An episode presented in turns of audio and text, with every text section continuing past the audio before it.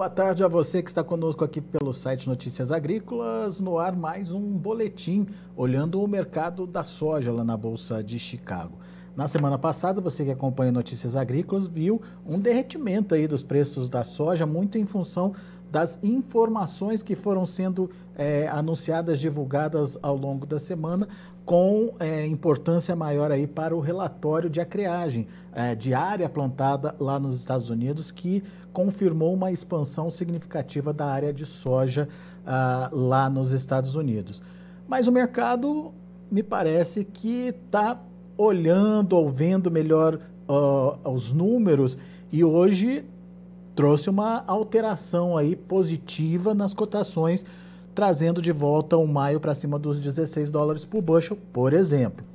A gente vai conversar agora com o Rafael Mandarino, ele é diretor da Egg Resource Brasil. Seja bem-vindo, meu caro. Muito obrigado mais uma vez por estar aqui com a gente, nos ajudar a entender esse mercado que está diferente no mercado hoje lá em Chicago em relação à semana passada?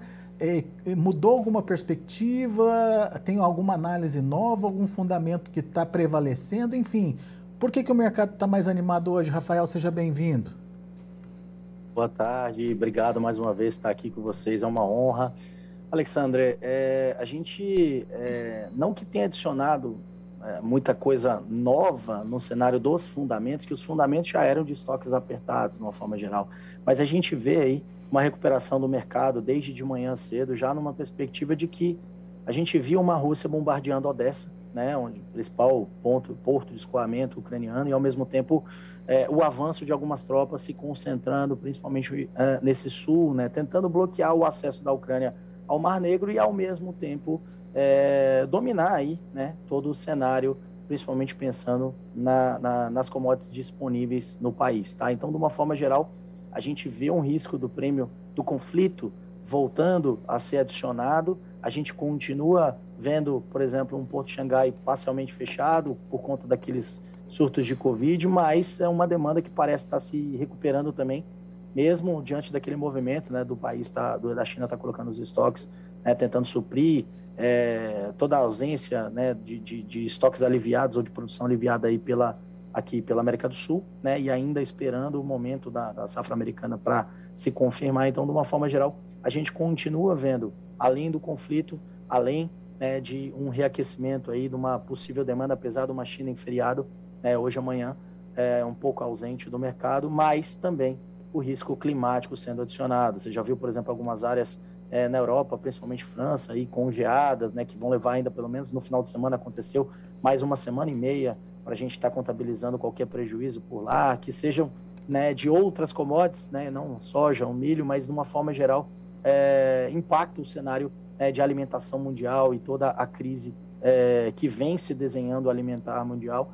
A gente está bem próximo dela, né, então é, eu acho que é, o, o, os fundos voltam a comprar, né? A gente vê por exemplo, que os fundos compraram contratos de trigo, milho, eh, contratos de soja, também se reposicionaram em contratos de óleo e também de farelo, que acabou trazendo tanto farelo, o óleo e a soja para cima aí no fechamento. Né? Então, é um cenário, é, novamente, olhando para o lado do fundamento, que nas próximas semanas vai estar tá olhando também para o clima, é, seja geopolítico, seja clima mesmo, né, por conta das chuvas, ou ausência delas. Quer dizer, no, o, o, o plano de fundo aí, então, é a questão da segurança alimentar mesmo. É, todo mundo preocupado se vai ter é, comida suficiente para atender o mundo, né, a necessidade. Sim, sim. É, a gente já vê a exportação, obviamente, da Ucrânia né, é, quatro vezes menor do que foi o nível de fevereiro, é óbvio. Né, a gente está vendo uma ausência dos produtos da agora para frente. É, a Ucrânia ela tem uma produção né, que do ano passado, que atende teoricamente né, o estoque final dela ali na faixa de 13,8 milhões de toneladas é, que a gente projeta, né, e o USDA estava trazendo algo em torno de 4,3, mas a gente já está trazendo um dado atualizado por conta do conflito. A demanda doméstica dela se projeta para a temporada seria algo em torno de 11 milhões, mas com a Rússia avançando para o cenário ali, é, mais ao sul do país, avançando sobre esses estoques, avançando sobre essa produção como um todo, tudo é incerto. E essa incerteza, ela traz risco tanto para é, é, é, as commodities como um todo, né, hard, soft. Então, é, a gente continua olhando um cenário né, de que a Rússia ela não deve parar. Eu devo lembrar né, ao ouvinte, né, a, a todos do agronegócio, que o Putin é um ex-KGB. Né? Então ele tem aquela pegada, daquela ideologia. E eu não acredito que ele vai recuar, tá? É, realmente, pelo menos tudo que ele veio se mostrando desde que ele é, assumiu a presidência, né, é, é um cara que vem com uma estratégia bastante forte. E agora a gente está vendo esse movimento ativo né, de fazer valer a sua hegemonia, principalmente pensando na energia, né, que ganha maior destaque aí por ele estar tá insistindo né, em fazer com que os países que dependem dessa energia é, e ganhando realmente de uma forma um tanto quanto é, parcial e puxando realmente para o lado dele, tentando salvar uma moeda que ele mesmo é, é arrebentou, mas uma demanda que é, é, de mãos atadas, não tem muito o que fazer, pelo menos no curto prazo. Então, Rafael, me corrija se eu estiver errado. Existe uma preocupação com essa questão do fornecimento, principalmente vindo lá de Rússia e Ucrânia, fornecimento de grãos.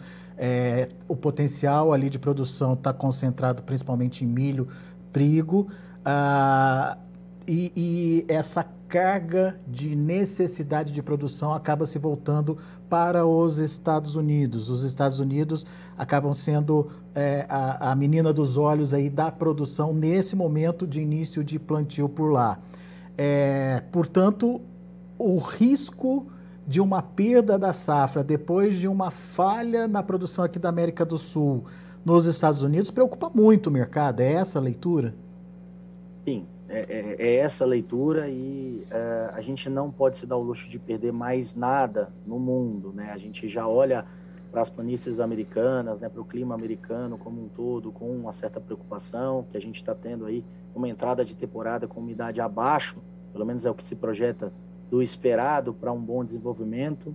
A gente está acompanhando como é que estão, é, é, como é que está o Laninha, se ele vai perder força, não vai perder força, né? É, por enquanto parece que é, no meio da temporada americana a gente começa no meio, no início do meio da temporada americana a gente começa a perder força nesse laninha, né? É, a gente está é, preocupado também como é que fica, né? Uh, os resultados, né, da safra argentina, já visto que a gente está aí é, bem no início da colheita como um todo, principalmente soja de primeira, falando daquele milho é, plantado inicialmente, então Uh, preocupa a gente também o safrinha aqui, é, principalmente o centro-norte do Brasil, que pelo menos em abril agora projeta uma, uma pluviosidade abaixo da média para o esperado.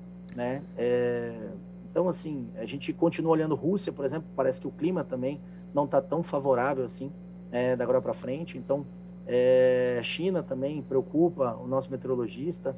Ah, então, de uma forma geral, eu acho que tem vários é, pontos quentes aí de atenção no mundo, né, no clima, falando é, que pode trazer uma produtividade para baixo, seja de soja, seja de milho, seja de canola, seja de trigo. De uma forma geral, a gente sabe que há um certo acompanhamento do índice de commodities, há um acompanhamento né, das commodities como um todo e suas relações. Por exemplo, o custo da energia está extremamente elevado, o valor do óleo de canola europeu, por exemplo, volta a subir, atinge recorde mais uma vez. Né? Então, de uma forma geral, o óleo de girassol acaba acompanhando e torna, né, se você comparar aí uh, um, um, mais ou menos um dólar para um óleo de girassol, uh, 1,02 aí para o óleo de canola, você olha para um óleo de soja, ele está extremamente barato. Quando eu penso isso em energia, eu penso isso em produção de combustível, né? Então, de uma forma geral, ainda tem a pegada, né, para o próximo ano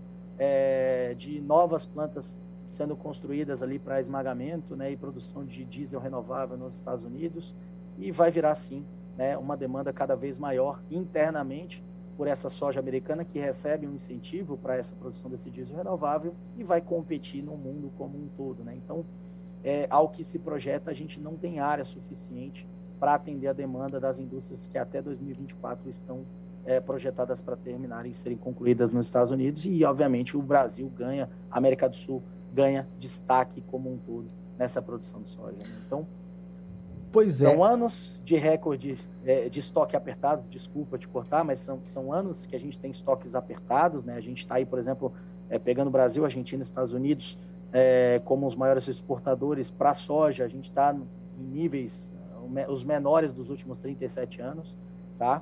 é, com os nossos dados. E, de uma forma geral, é, a gente está entrando numa próxima temporada apostando tudo numa safra americana. Se não vier como esperado, falo para você que o cenário ele continua pendendo para o lado autista. Antes da gente explicar melhor essa história do estoque uso aí que você trouxe de, de informação nova aí para gente, é só para entender, essa área projetada a mais, ela não trouxe uma tranquilidade para o mercado? Essa área do, do último boletim do, do USDA, do último relatório do USDA?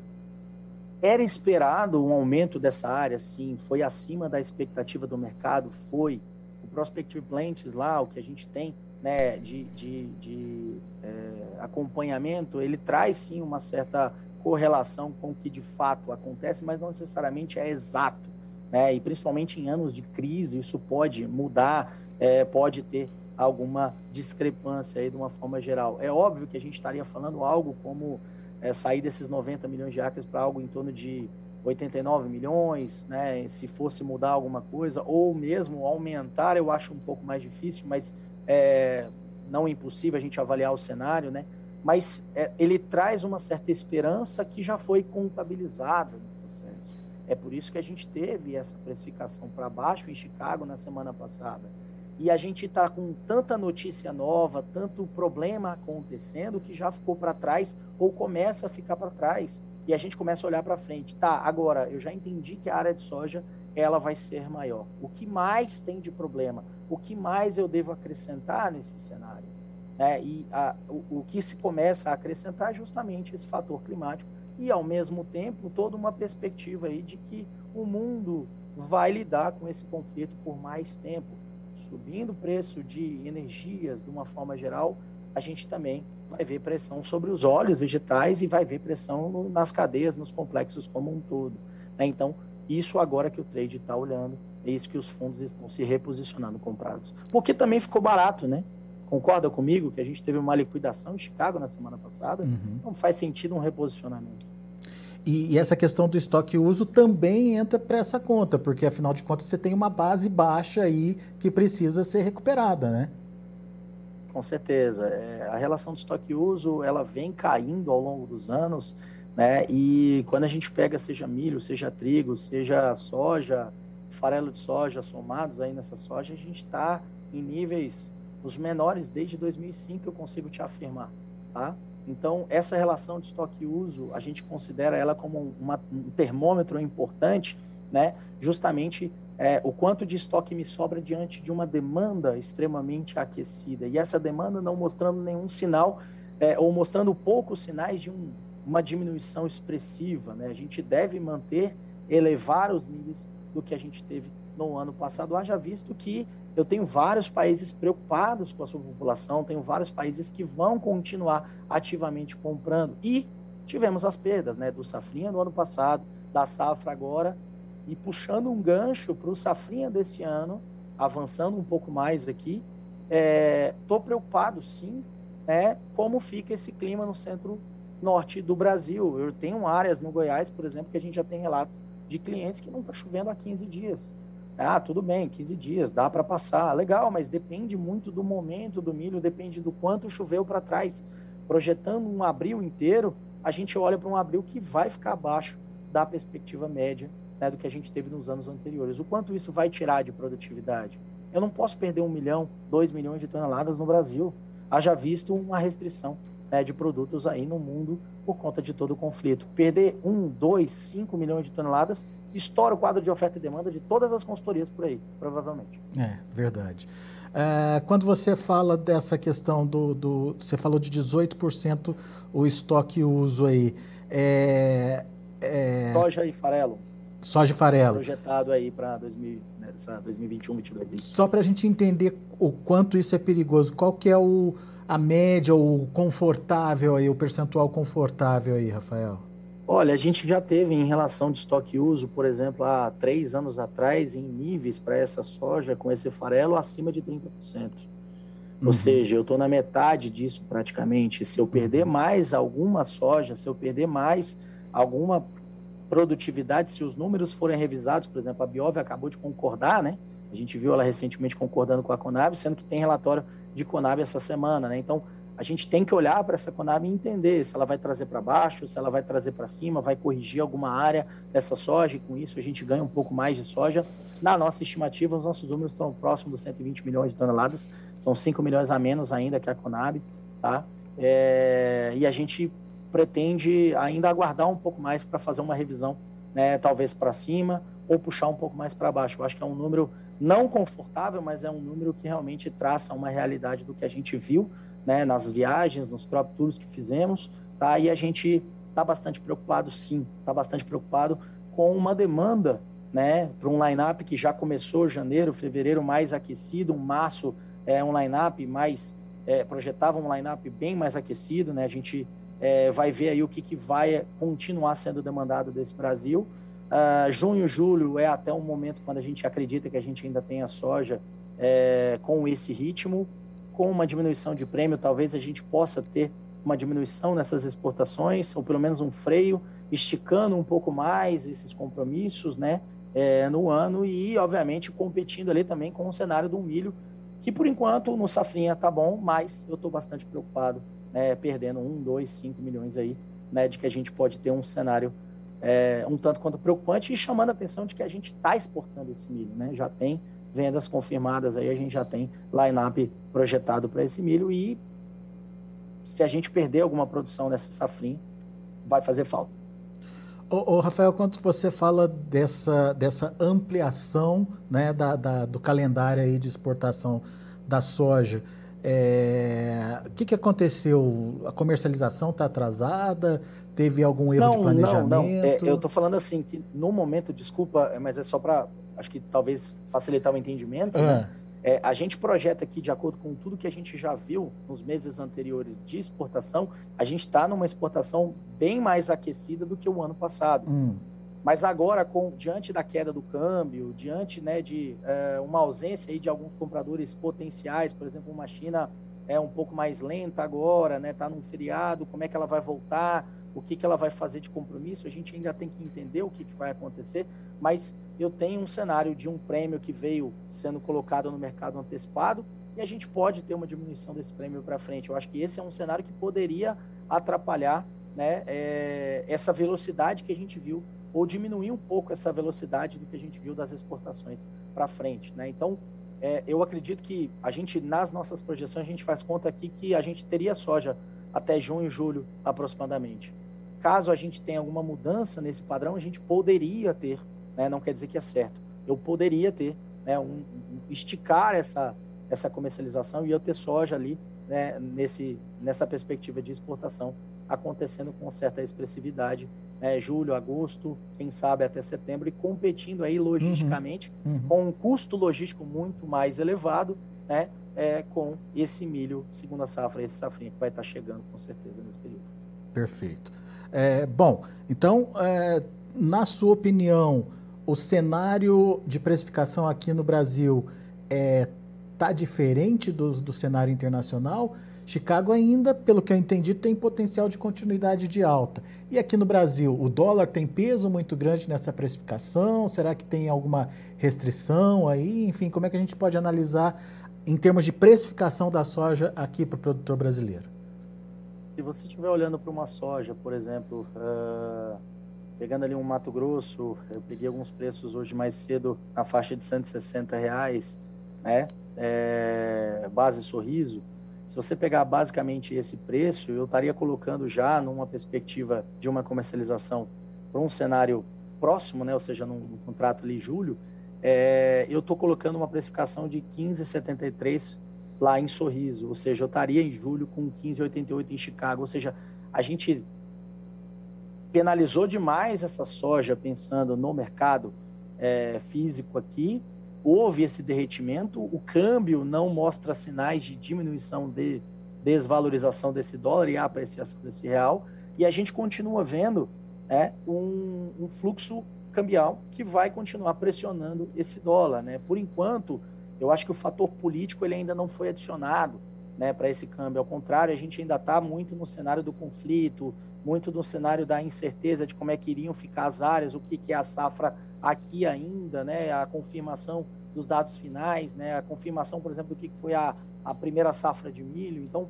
é, de uma forma geral, eu acho que o risco político que poderia ajudar esse dólar interromper essa queda ainda vai levar alguns meses para estar tá entrando na praça. Né? Já visto que o conflito por aqui, o, a incerteza política por aqui começa a, a, se tornar uma certeza. Né? Parece que a gente vai ter uma, uma disputa é, é, entre basicamente dois candidatos. Né? Então, uhum. uh, a gente vê a precificação aqui é, sendo correlacionada muito mais a essa queda do dólar, obviamente, ainda é, em, em, linha com o que a gente está vendo em Chicago, mas um Chicago que projeta aí para dezembro como sendo é, o momento mais altista aí para esse ano, né, que a gente acredita, mas é, a gente ainda depende muito desse dólar para essa correlação. Eu acredito que para o final do ano a gente vai ver a recuperação dos preços em que a gente teve recentemente. O produtor que aproveitou, que teve né, uma orientação estratégica, né, pôde cobrir os seus custos, pôde cobrir o seu custo de oportunidade, pôde tirar um pouco de lucro né, e uh, cobrir os seus compromissos e esperar esses momentos para poder fazer né, uh, novas vendas a preços melhores e também utilizando de algumas ferramentas anteriores né, que a gente conseguiu passar para os nossos clientes. Então, quando, quando a gente fala dos fundamentos de precificação, dólar sem grandes perspectivas de é, mudança de rumo no curto prazo. Obviamente, precisamos é, esperar para ver como é que as eleições vão interferir nessa precificação. Os prêmios arrefecendo, perdendo aquela, aquela força que tinha antes. A gente fica dependendo, então, da precificação através das, das altas em Chicago, certo? Uma, uma correção, os prêmios ainda estão atrativos, né? É, de uma forma geral, a gente continua é, vendo um prêmio na casa aí de 140, por exemplo, né? Então, assim, é 150, 140 não está um prêmio ruim, uhum. né? Uh, mas ele veio perdendo né, o prêmio que a gente teve uh, mais uh, três, nesse primeiro trimestre do ano. Eu acho que uma correção também no câmbio, não só dependente dessa perspectiva da eleição, mas também é, na perspectiva das elevações das taxas de juros pelo mundo diante da inflação lá, mas por enquanto, uma elevação de meio, uma elevação que seja de 1%, ainda não é tão atrativo quando eu tenho um país que devolve aí 4, 5% acima da inflação uhum. daquele dinheiro que veio do exterior, né? Então você imagine um investidor é, é, que, estrangeiro que está botando dinheiro aqui no Brasil, ele consegue acima da inflação daquele país dele um retorno disso. Então é difícil a gente falar que esse fluxo nesse momento vai ter, num curto prazo, uma diminuição. Vai continuar né, e deve continuar batendo aí nos nossos preços, pensando nas praças, né, o produtor ele tem que sim né, buscar se antecipar a esses movimentos e fazer as defesas necessárias. E daí é aquela história, dependemos da precificação em Chicago, é isso? Uma reação de sim. preços por lá.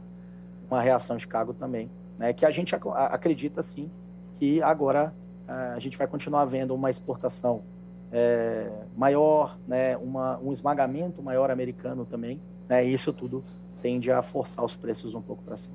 Exportação maior, esmagamento maior nos Estados Unidos por conta do, da questão do óleo que você já bem colocou, é, a, a, própria, o próprio risco da safra americana que começa a ser plantada daqui rendimento a pouco. perdendo, exatamente. Né? Enfim, uhum. é, as oportunidades viriam aí de Chicago, então. Vamos ficar atento a essas possibilidades.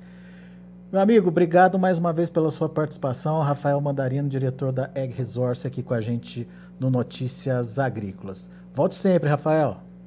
Obrigado, estou à disposição. Um abraço, tudo de bom a todos. Grande abraço, até a próxima.